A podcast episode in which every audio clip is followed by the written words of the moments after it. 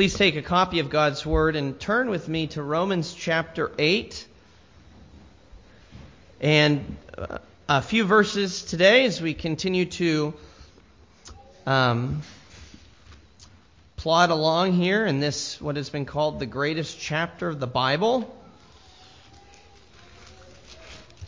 Um, I'm going to just let you know now we're reading up to verse 8, but just so I don't get questions afterwards or complaints or um, accusations, we're reading verse 8, but we're really going to take up verse 8 next week in connection with what follows in verse 9. So, um, it, it, certainly goes along with uh, the uh, passage we're looking at, but we'll, we'll spend more time unpacking it next week the Lord willing. Uh, so for today, verses 5 through 8 of Romans chapter 8. This is the Word of God. Let us give it the attention that it deserves. For those who live according to the flesh set their minds on the things of the flesh. But those who live according to the Spirit set their minds on the things of the Spirit. For to set the mind on the flesh is death, but to set the mind on the spirit is life and peace. For the mind that is set on the flesh is hostile to God, for it does not submit to God's law. Indeed, it cannot. Those who are in the flesh cannot please God. The grass withers, the flower fades, and the flesh fails. The word of our Lord remains forever.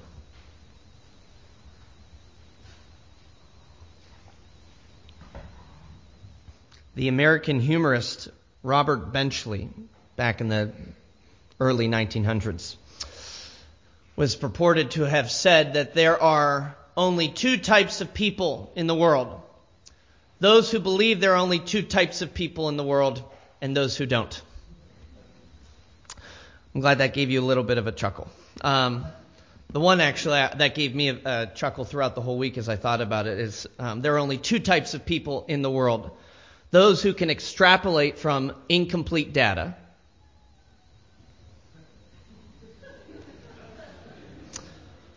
So he says there are only two types of people in the world those who think there are two types of people and those who don't. Paul would certainly be in the former category, right? As he, in the verses we've just read, separates the entire host of humanity, past, present, and future, into one of two categories here in, in Romans 8, 5, and 6, and 7. Um, according to Paul, and really according to God, there are only two types of people in the world.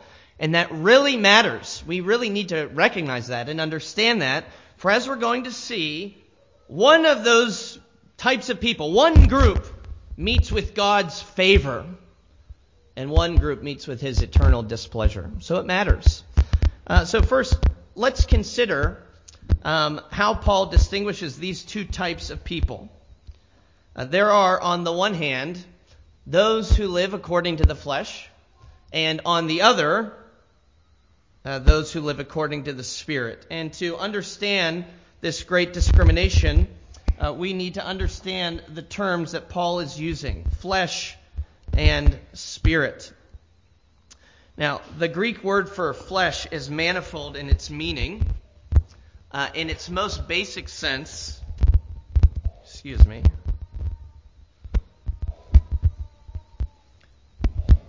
I have this one off. We want to turn the other off.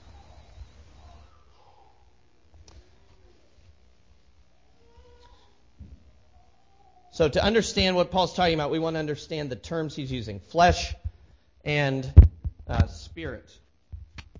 The Greek word for flesh has many meanings. In its most basic sense, uh, the flesh is that thing you hate when you step on the scale. Uh, the flesh is the thing that gets burnt when you uh, lay out at the beach. Um, but in biblical language, flesh is much more expansive than just uh, the body. Some people miss that, and so when they read uh, Romans 8, and Paul speaking of those who live according to the flesh, they assume that he's referring to people who succumb to sins of a particularly physical or sensual nature, like sins like fornication, for example, or gluttony. Uh, think of the way Paul describes the unbeliever in Philippians chapter 3, verse 19. He says, Their God is their belly.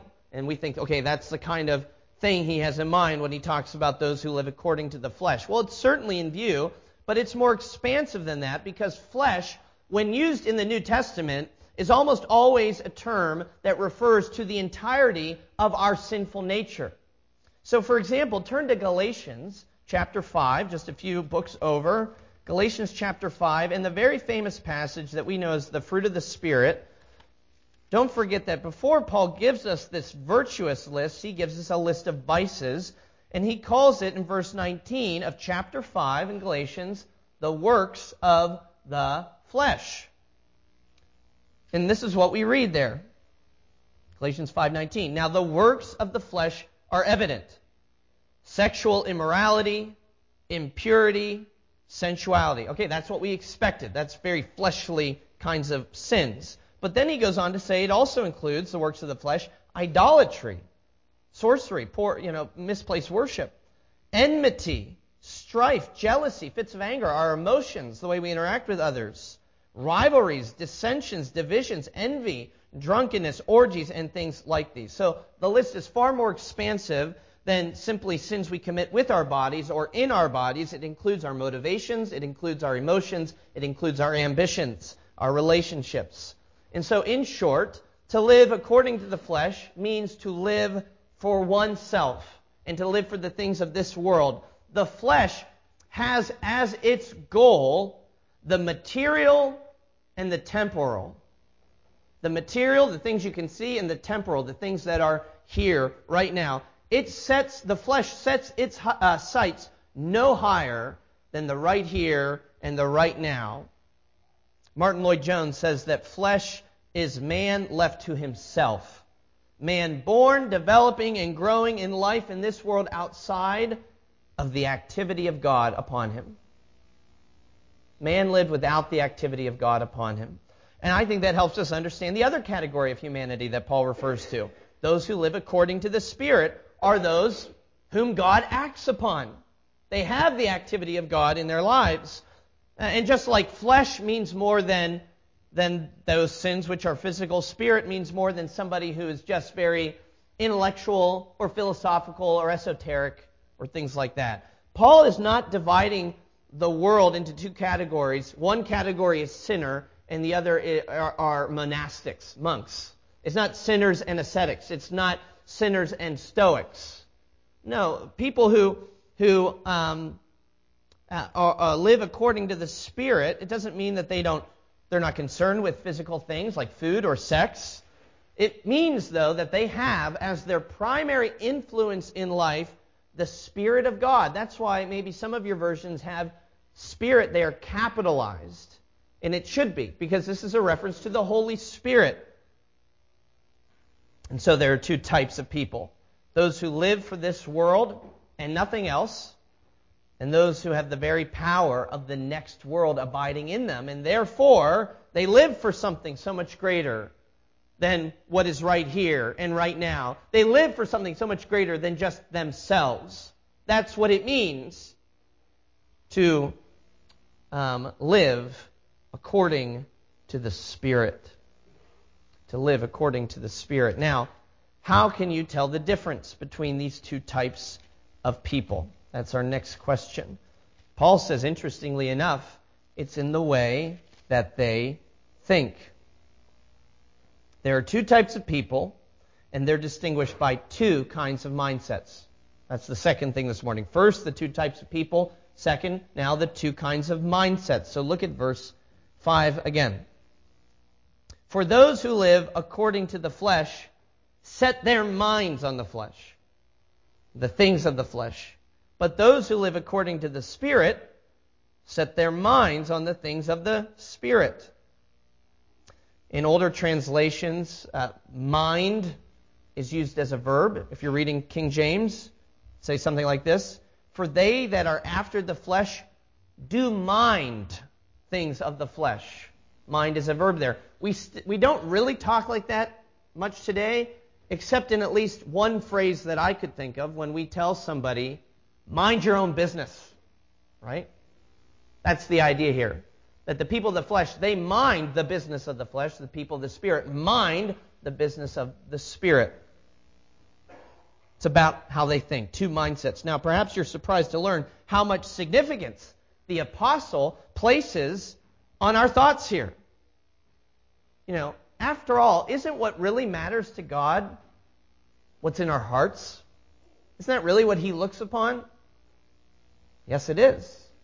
And here's where we need to remember that when the Bible speaks of our thoughts, it is a way that the Bible speaks of our hearts. In biblical terms, mind and heart are synonymous. Uh, the Tin Man told the Scarecrow that my head is quite empty. But once I had brains and a heart also, and so having tried them both, I should much rather have a heart. Right? Well, the Bible doesn't know any kind of dichotomy between head and heart. In fact, the very first sentence in the very first chapter of uh, Craig Troxel, he's a professor at Westminster Seminary with, with Cliff and OP minister. His book, he has, a, he has this wonderful book on the heart. And first sentence of the first chapter of the book of the heart, he says this If your heart principally does one thing and one thing only, it thinks. It thinks. In the Bible, the heart is said to reason, to remember, to reflect, to understand, to think. Consider some of these verses. You don't need to turn to them. You can write them down and look them up later. But Jesus says that the heart thinks in Matthew 15 in verse 19. For out of the heart come evil thoughts. Psalm 139, 23. The content of the heart is paralleled with the content of the mind. Search me, O God, and know my heart. Try me and know my thoughts. The heart remembers in Psalm 119:11, I have stored up your word in my heart that I might not sin against you. I'm remembering your word in my heart. My heart is the is the seat of my memory, not the brain as we think of it in our terms. Paul says that it's the heart that perceives and understands the things of God. He says that in Ephesians 1:18, having the eyes of your heart enlightened that you may know what is the hope to which he's called you and the riches of his glorious inheritance in the saints. So, we see that's just four examples of how the Bible shows us that the heart is the thinking organ for the, um, for the human. And to underscore the seriousness with which the Bible speaks of our thoughts, if you'll see, I entitled the sermon, Who Do You Think You Are?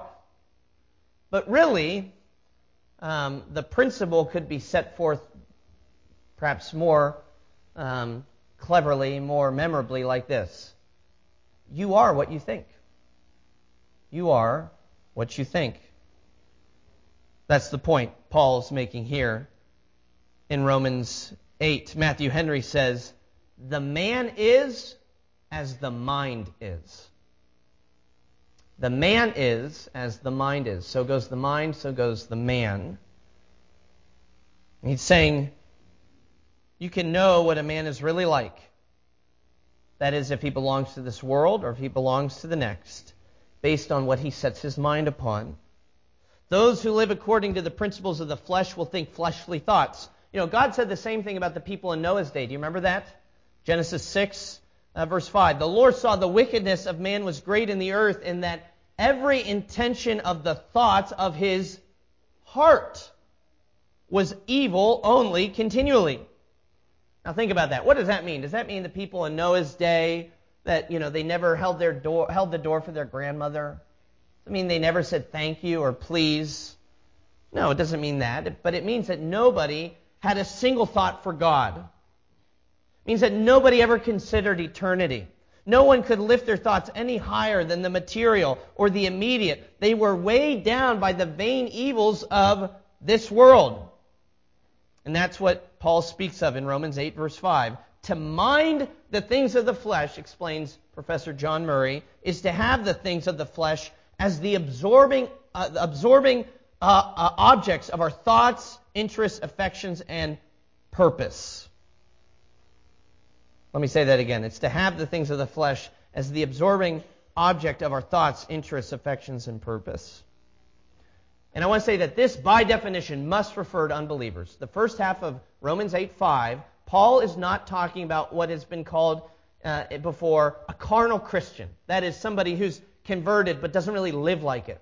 No, there's no such thing as that. When you're converted, your life changes. The person who sets their mind continually, exclusively on the things of the flesh is an unbeliever. That's what Paul is talking about here. Thomas Watson puts it like this Where the world fills both head and heart, there can be no room for Jesus. So this can't be referring to Christians.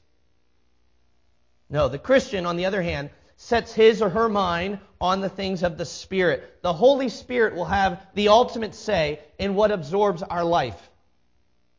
Notice, Paul states this as a fact, and that's good news for us. Cling to that. This is a fact that he makes. Those who live according to the Spirit set their minds on the things of the Spirit. Now, he does not say they should, although that's certainly implied. But first, we need to recognize it's just a fact. This is what will happen when you're converted. But because we still have a sinful nature even after we're converted, you're going to find, if you haven't already, that your thoughts drift back to the things of this world, into material things, into temporal things. And so it's right for us to understand this is first a declaration, it's first a statement, but there's embedded a command here that we better set our minds on the things of the Spirit if we claim to be Christians. And it's not just here, it's all throughout the New Testament. Romans 12, verse 2. Do not be conformed to this world, but be transformed by the renewal of your mind, that by testing you may discern what's the will of God, what is good and perfect. Or in Philippians 2:5, we sang of this earlier, Paul tells us to have the mind of Christ. Philippians 4:8. Finally, brothers, whatever is true, whatever is honorable, whatever is just, whatever is pure, whatever is lovely, whatever is commendable, if there's any excellence, if there's anything worthy of praise, think on these things. Again, a command. You must think on these things. How about Colossians 3:2? Set your minds on the things that are above, not on the things that are on earth. Mind the things that are above. 2 Peter 3:18 grow in the grace and knowledge of our Lord and Savior, Jesus Christ. It's a command. We must grow in knowledge. Henry Ford once made the quip that thinking is the hardest work there is, which is probably the reason so few engage in it. Uh, Christians don't have the luxury to not think. We don't. Any serious reading of the Bible, I just gave you what was that? Five passages Romans 12, 2, Philippians 2, 5, Philippians 4, 8, 2 Peter 3, 18, Colossians 3, 2. I just gave you five. There's many more. Uh, any serious reading of the Bible shows that to be a Christian is to be one who sets their mind intentionally. It's not just that our mind, our, our, our thoughts wander and are aimless and we, we don't care. No, we actually have to conform our thoughts. We have to take every thought captive to Christ. And so, what is your mindset? Ask yourself that question. What is your mindset? Who do you think you are? Because how you think, you are. Paul is saying that there's a default mode of thinking for everyone. The unbeliever, by default, thinks of the stuff that's bound to this world. That's their default mode of thinking. The Christian, though, who has the down payment of the next world in their hearts, must then, by definition, be drawn to thoughts of the next world, must be drawn to good thoughts of God, now by a new spirit wrought in nature. But it has to be one of the two. Again, Craig Troxel, he says this These two different mindsets reveal that there's no neutral gear for the mind. The direction of a person's thoughts cannot be separated from the direction of a person's life. Did you hear that? The directions of our thoughts cannot be separated from the direction of our lives. As goes the mind, so goes the man. So, a diagnostic question for us all to ask ourselves today is what do you think about when you're not really thinking about anything? When you're not really thinking about much at all, where does your mind go? And if you don't know the answer to that, I'll tell you where you can find it.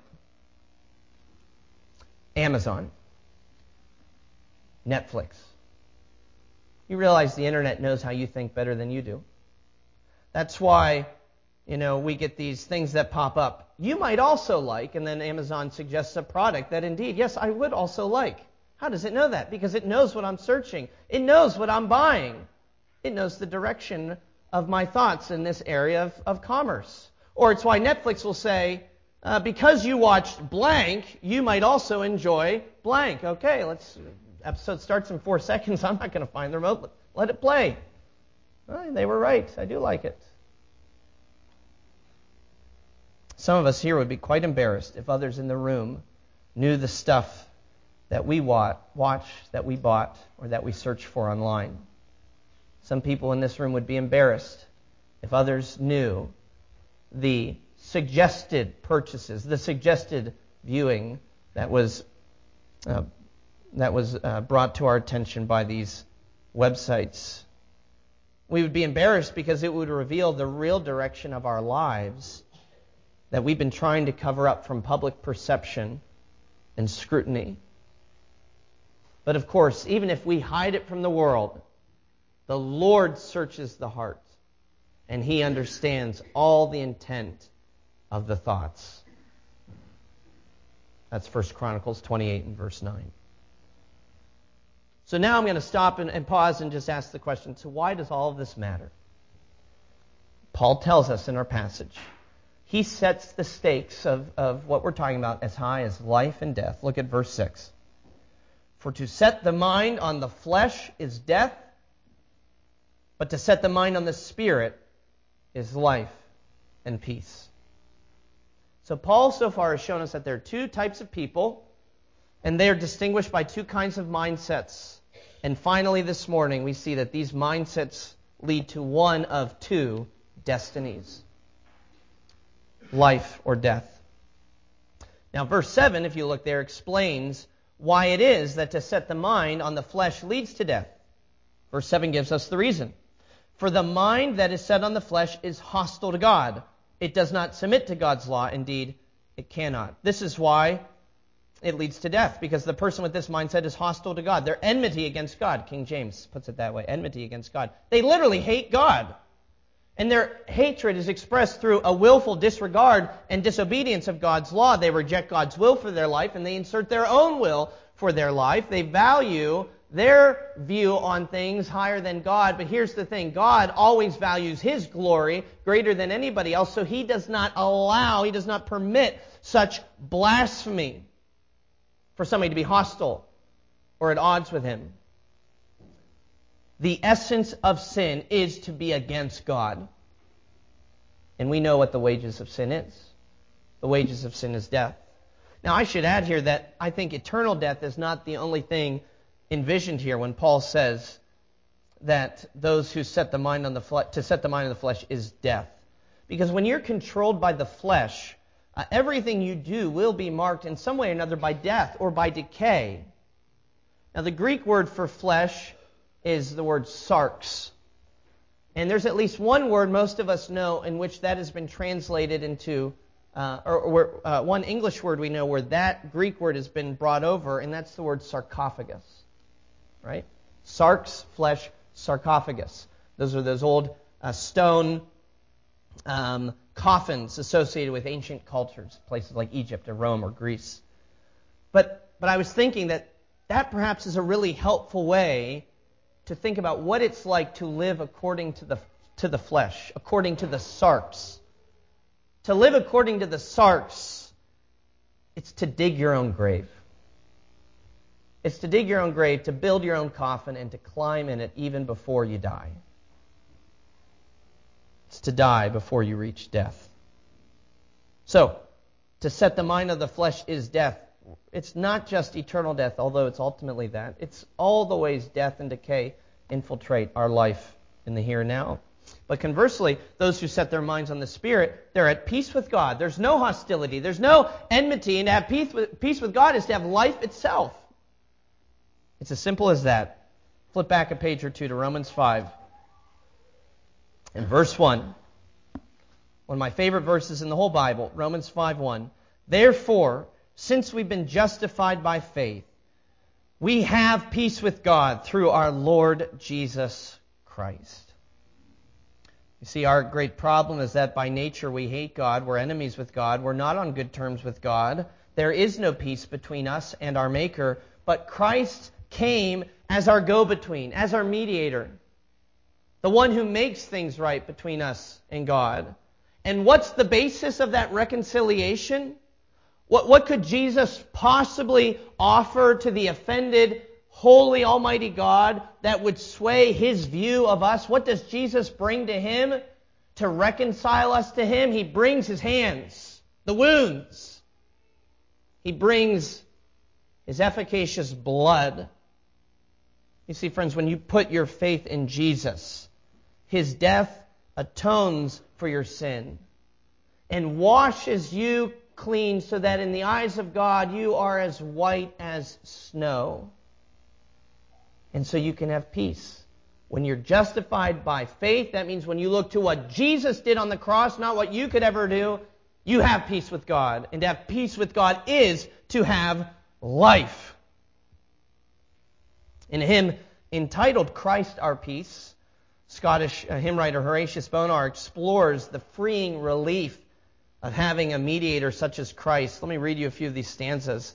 He says, I thought I saw an angry, frowning God sitting as judge upon a great white throne.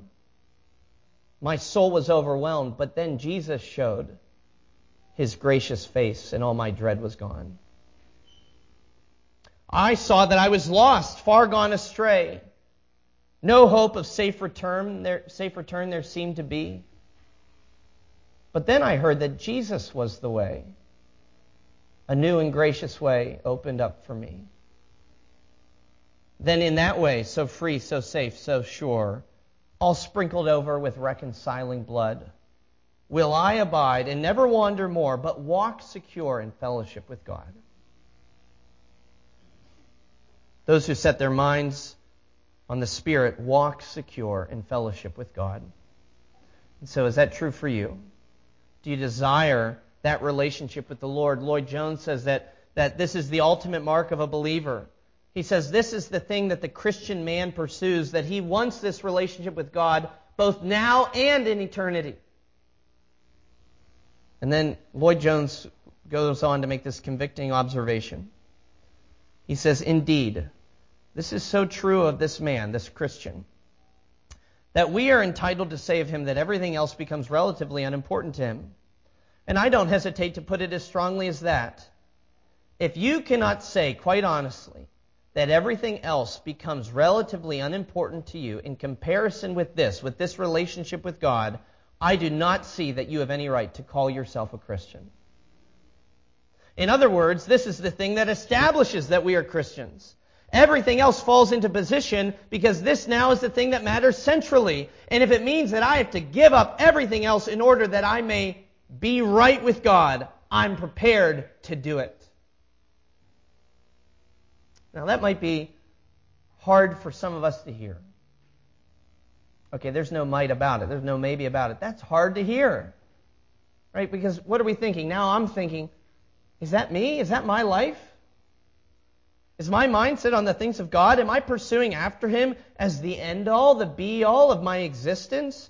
Do I care more about the return of Christ and seeing Him or my next vacation?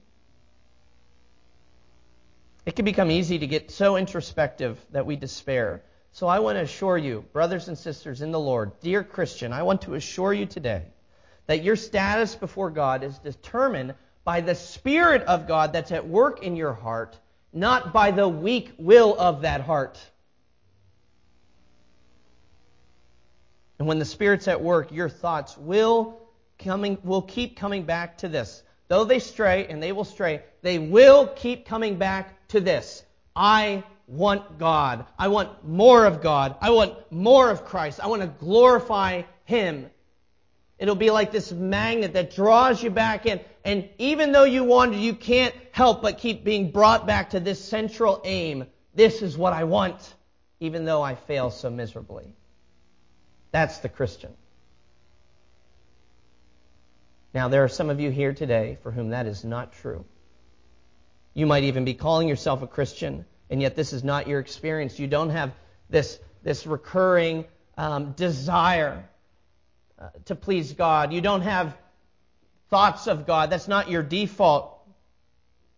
I want you to be cautious of brushing that reality aside. Be cautious of excusing that as some sort of uh, internal, already not yet struggle or some form of Christian liberty that you enjoy.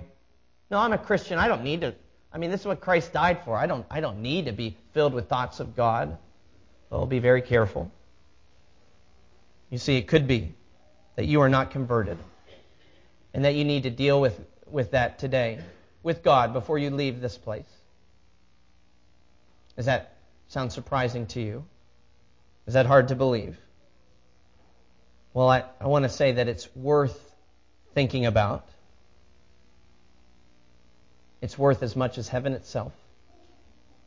Your eternal destiny depends on giving this matter your thoughts. Because to set the mind on the things of God is life. Let's pray.